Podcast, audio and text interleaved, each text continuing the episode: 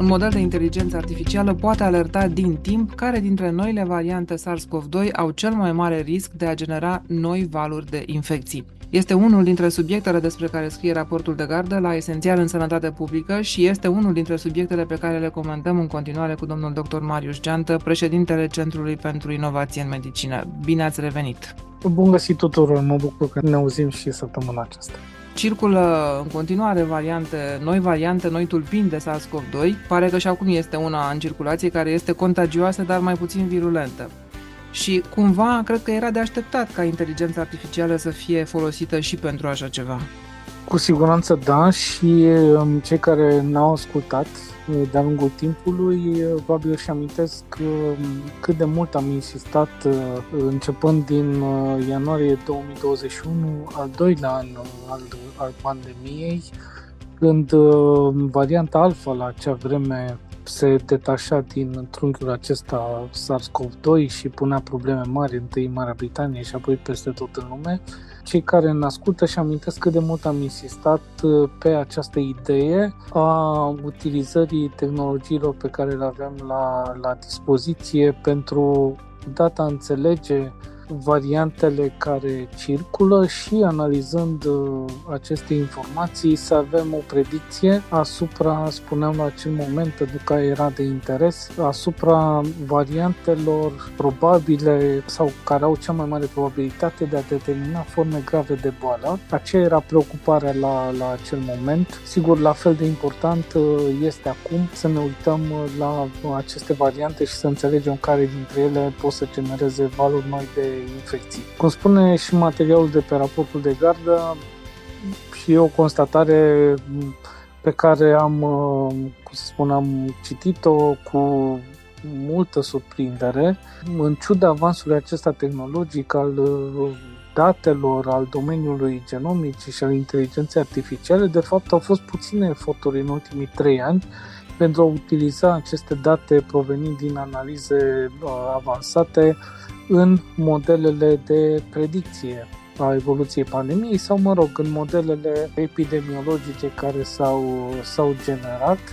Spune materialul despre care discutăm că, în general, modelele s-au uitat la epidemiologia clasică, nu pentru a avea această predicție asupra evoluției pandemiei, și nu s-au uitat la tipul variantei virale, cu alte cuvinte, nu au luat în calcul aceste informații extraordinare, de fapt, pe care vă amintiți încă din decembrie două mii douăzeci, le-am avut la dispoziție, sau cei din China le-au avut la dispoziție și au ajutat întâi să caracterizeze virusul și apoi în toată lumea, în toate, toate variantele. Articolul mi se pare extrem de, de important pentru că, de fapt, pune împreună, în primul rând, aceste tehnologii, apoi datele în modele uh, avansate, dar uh, modele care sunt în acord cu timpurile pe care le trăim, uh, modele de predicție, în acest caz, al uh, variantelor care au cel mai mare risc de a genera noi valori de, de infecție. Aceasta este acum uh, preocuparea în momentul în care avem un grad de imunitate la nivel mondial care nu mai pune uh, probleme așa cum, cum aveam la începutul pandemiei. Cum este important să monitorizăm cu atenție și să putem să avem o predicție despre ce valori vor urma și care sunt variantele virale care le determină. Cred că genul acesta de, de abordări vor defini sănătatea publică în viitorul imediat.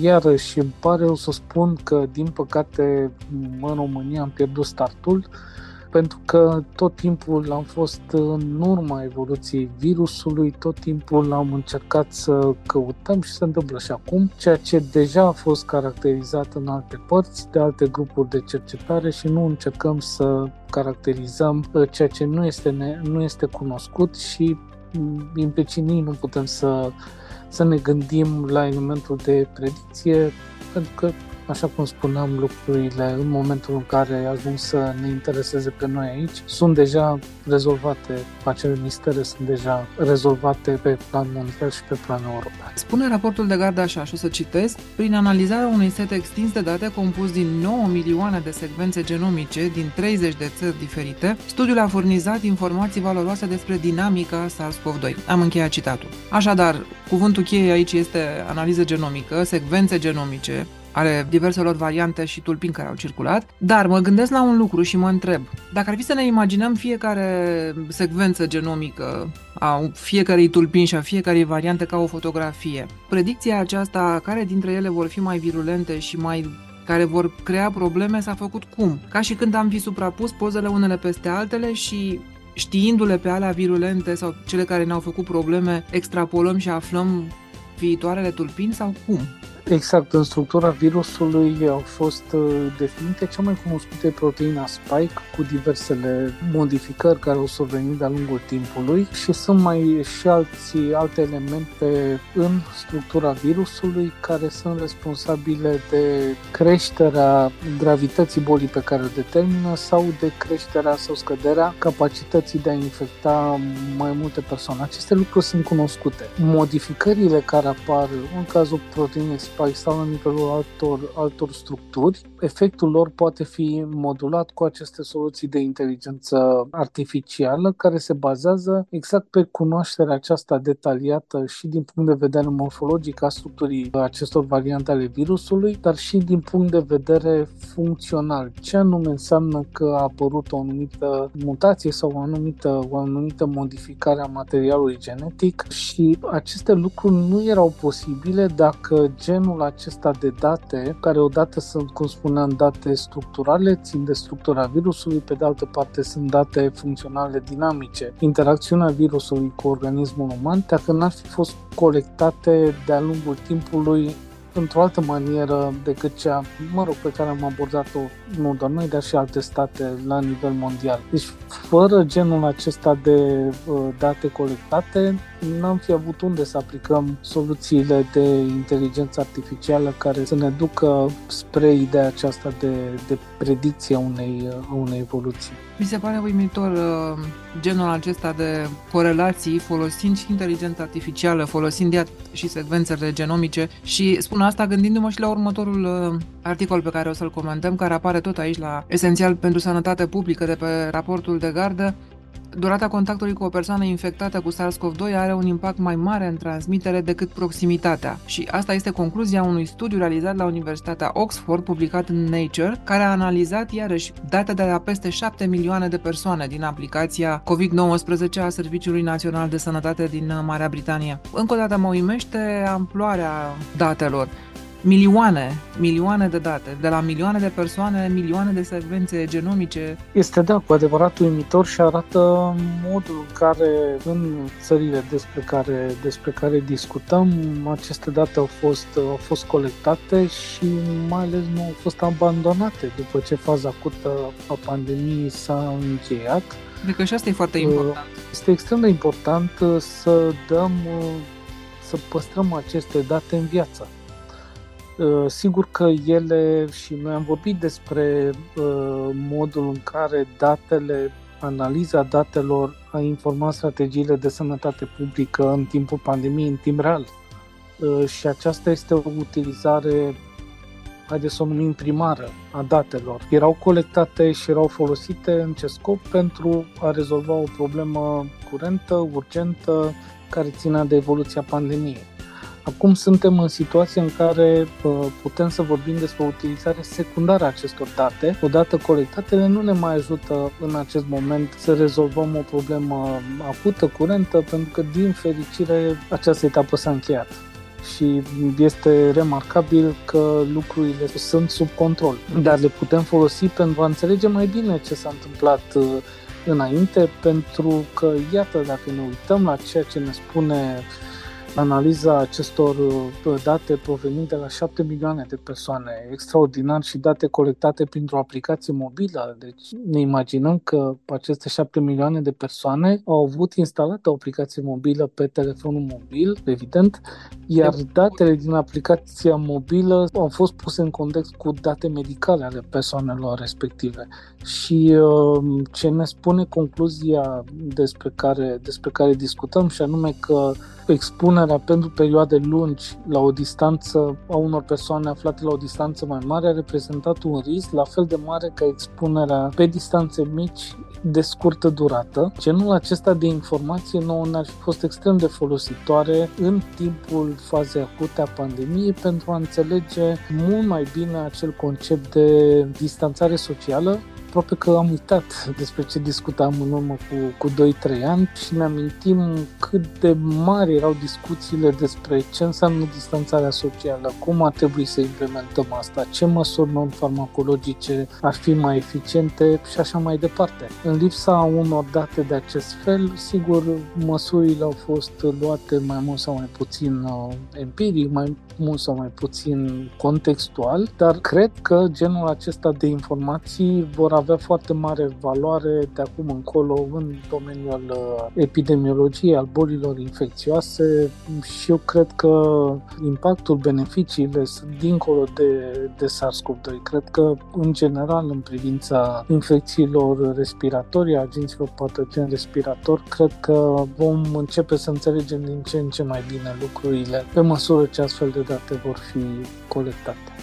Sperăm că le vom înțelege și le vom și putea aplica dacă, Doamne ferește, va mai fi nevoie vreodată, dacă vom mai fi în vreo situație similară cu pandemia de covid nouăsprezece. Sigur, și aici nu aș vrea să trecem mai departe fără a puncta un lucru, și anume că totuși atât de mulți oameni au avut încredere să folosească o aplicație, care aplicația a colectat date. Deci acest, această componentă de încredere în aplicații, în tehnologiile digitale a fost, iată, esențială pentru a înțelege fenomenul în amploarea lui, pentru că altfel, dacă oamenii nu își dădeau consimțământul pentru a-și instala aplicația, pentru a colecta date, pentru a le împărtăși ulterior cu, cu echipa de cercetare, n-am fi avut acces la genul acesta de informații. Așa este, și asta, mă rog, arată odată, cum spuneați, încrederea în sistemul probabil de sănătate din Marea Britanie, pe de altă parte și o oarecare, cum să spunem, alfabetizare medicală, sanitară,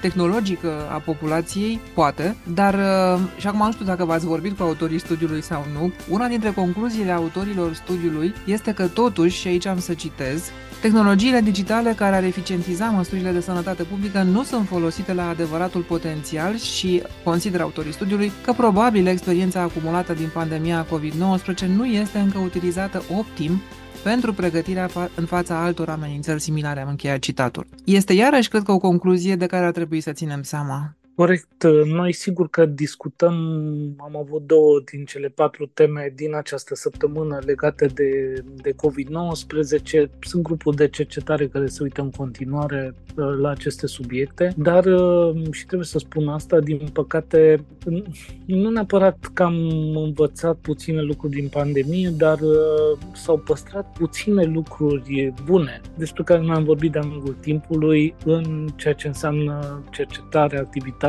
curentă, sănătate publică, din păcate, și sunt mult mai multe elemente care ne-ar putea ajuta din experiența pandemiei ca să ne ușurăm viața și, și acum. Iar elementul care, din păcate, nu a căpătat tracțiune pe cât mă așteptam după faza acută a pandemiei este tocmai utilizarea instrumentelor digitale. Remarcăm că și telemedicina face pași înapoi în utilizare. Despre genul acesta de aplicații nu am vorbit în România nici în timpul pandemiei, nu vorbim nici acum.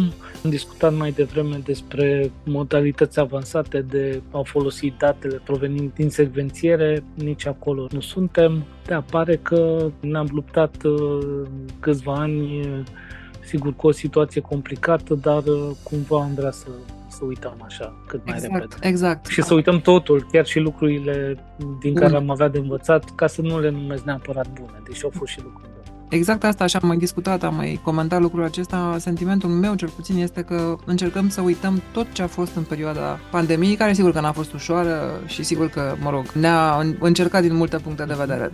Dar alții nu uită, investesc în continuare în cercetare, dezvoltă metode noi, tehnologii noi și, de fapt, noi vom deveni, la un, un anumit moment, importatori, utilizatori acestor tehnologii, departe de ideea pe care poate am avut-o la un moment dat de a fi cei care contribuie la dezvoltarea unor astfel de soluții.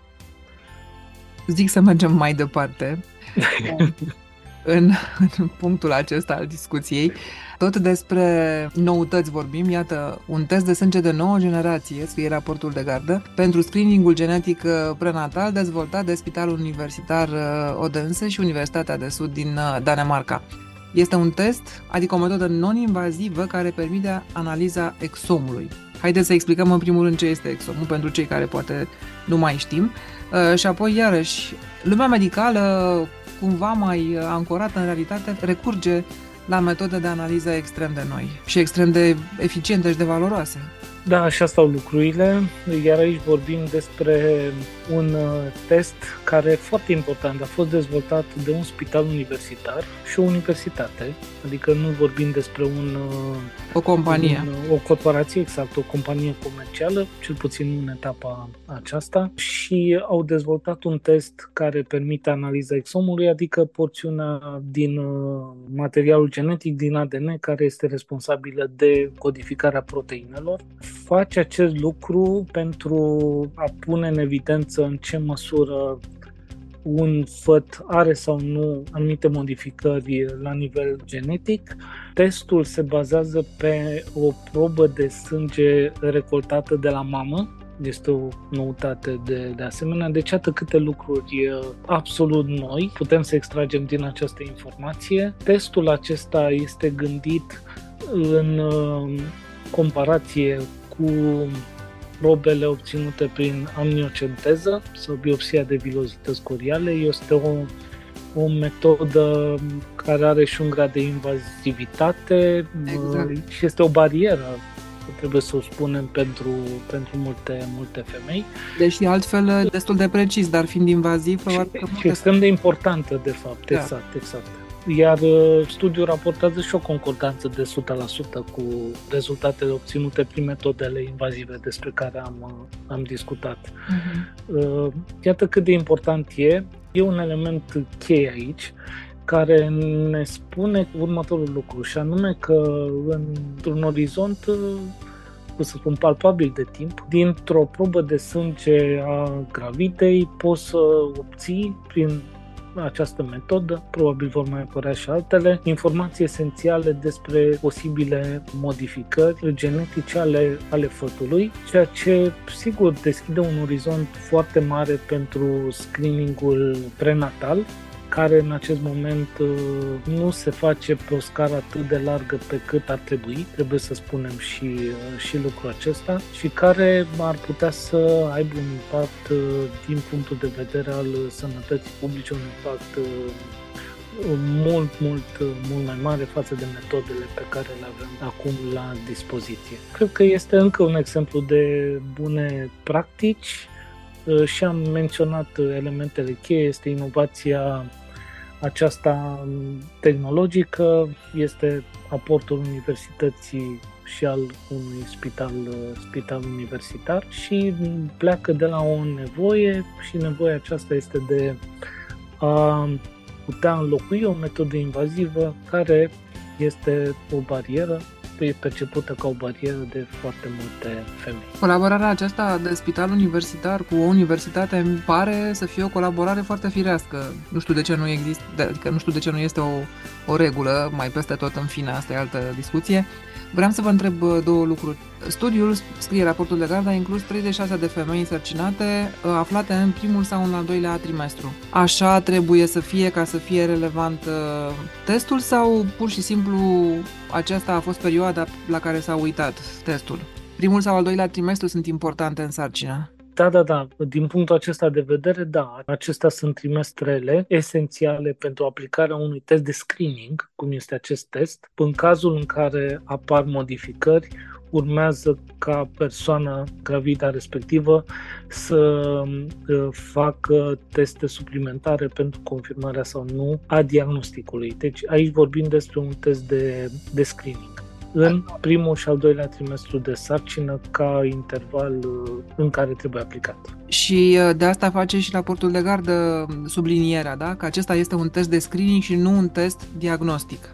Da, exact. Asta e foarte bine de trebuie, trebuie înțeles. Deosebirea este că un test de screening îți ridică o suspiciune, în cazul acesta având în vedere concordanța despre care vorbim mai devreme, un eventual rezultat, rezultat pozitiv este înalt predictor, pe când un test diagnostic presupune mai mult, ca să spun așa, decât un, un test de sânge. În funcție de ceea ce se descoperă se poate merge mult mai, mult mai în detaliu.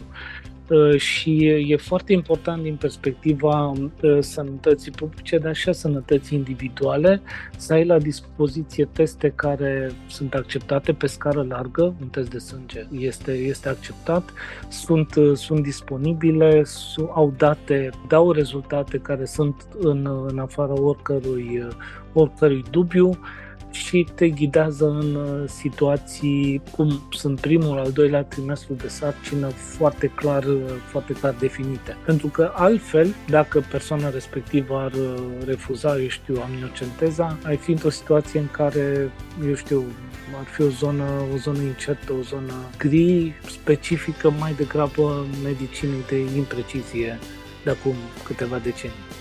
Da, da, da. Iar faptul că se, se, secven, se secvențează exomul, încă o dată, este important pentru că aici spuneați că există acele regiuni codante de proteine, dar și este regiunea în care practic apar modificările acestea, mutațiile genetice, da? Exact, care au ulterior o expresie din punct de vedere clinic. Da. Detaliile sunt pe raportul de gardă. Și în fine, ultimul subiect pe care îl abordăm noi, dar nu înseamnă că este ultimul nici de pe raportul de gardă, nici care merită citit din suita de, la, de subiecte din care am selectat și noi astăzi, un studiu care se referă la cancerul ovarian, care, iată, poate fi depistat cu nouă ani mai devreme prin testarea genomică a probelor Papanicolau. Așadar, primul pas, primul strat este testul Papanicolau, care rămâne de bază în depistarea cancerului de coluterin, dar urmează apoi stratul al doilea și foarte important, testarea genomică. Da, e foarte interesant pentru că testul P A P, testul Papanicolau, într-adevăr este un test de screening, iar vorbim despre screening, pentru cancerul de coluterin. Noi așa îl cunoaștem. Numai că probele recoltate, în momentul în care ar fi evaluate din punct de vedere genomic, testul respectiv ar putea să dea o informație relevantă pentru un alt tip de cancer, și anume cancerul ovarian agresiv, deci formele agresive de boală. Și foarte important este că, spune studiul, această informație poate să apară cu până la nouă ani mai devreme decât diagnosticul clinic. Despre cancerul ovarian se știe că este un tip de cancer în care simptomele apar târziu. Deci este cu atât mai important ca diagnosticul să poată să fie pus cât mai devreme pentru a crește șansele, evident, de, de supraviețuire și chiar de supraviețuire pe termen lung. Pentru cancerul ovarian nu există în acest moment un uh, indicații pentru un program de screening. Există o situație în care uh, se poate face testarea pentru genele B R C A unu și doi la femeile care au antecedente în familie de, uh, de cancere cu uh, mutații la nivelul genelor B R C A unu și doi, dar altfel, diagnosticul în general se pune în momentul în care apare simptomatologia și, din păcate, e acest moment este prea târziu. Și atunci devine extrem de interesant cum o probă, cum este testul Papanicolau, și care nu a fost, evident, niciodată gândit în relație cu screening-ul pentru cancerul ovarian sau probabilitatea de a-l detecta, iată, să ofere o astfel de informație pe baza datelor genomice și pe baza evidențierii de fapt în proba respectivă din proteul Papanicolau a unor celule modificate și care sunt specifice pentru formele agresive de cancer ovarian. Cred că este o aplicație, sigur, are nevoie de, de validare, dar este o aplicație extraordinară, pentru că vorbim despre un test Papanicolau care este folosit pe scară largă în unele țări, este recunoscut ca valoare în multe sisteme de sănătate, este acceptat și, și de femei, repet, în proporții variabile, și ceea ce aduce în plus acest studiu este de fapt că utilizează sau se pot utiliza tehnologii noi pentru a extrage de fapt maximum de informație valoroasă pentru, pentru persoana respectivă. Cred că este unul dintre studiile remarcabile și sper să avem și, și o validare, pentru că asta ar, ar, ar influența foarte mult modul în care screeningul pentru cancerele genitale la femeie s-ar putea face în următorii. Păi da, dacă te gândești că ai putea câștiga nouă ani de viață, ce să zicem mai mult de atât. Și asta vreau să vă întreb apropo de testul Papanicolau. Bun, bun, bănuiesc că acele celule modificate în frotiul Papanicolau se vedeau și până acum, doar că probabil, poate că nu erau suficiente cunoștințe care să facă corelația, să trimită mai departe testul la nivelul superior și anume la analiza genomică? Da, exact. Și nici analizele genomice nu erau uh, disponibile și nu erau, uh, da, costul lor nu, nu, nu le făcea disponibile și nu puteai gândi să le folosești pe scară largă când, în contextul unui, unui test Papanicolau, despre care, în, sigur, mentalitatea colectivă, medicală și de sănătate publică știm că se corelează sau are un rol în prevenția cancerului de col uterin, depistarea precoce. Nu te-ai gândi neapărat la o relație cu cancerul ovarian, dar iată, tehnologiile, simpla lor existență și faptul că sunt disponibile, da, ne duce la genul acesta de concluzii. Tehnologiile și avansul în cunoaștere, până acumularea de cunoștințe și de corelații și de întrebări, mă gândesc, cineva s-o fi gândit în direcția asta la un moment dat. Interesant, de fapt, cum apare progresul, cum se naște progresul. Să mai spunem că studiul este publicat în Science Translational Medicine și că cei care vor detalii le găsesc aici. Foarte interesante și subiectele de astăzi, ca de altfel toate subiectele pe care le discutăm noi, evident, dar care sunt și în raportul de gardă. Mulțumesc foarte mult, domnule doctor Marius Geantă, ne reîntâlnim săptămâna viitoare. Mulțumesc și eu și pe săptămâna viitoare. Și ca de obicei, interviul integral poate fi ascultat și pe site-ul Radio România Cultural, dar firește și pe site-ul raportuldegardă punct ro.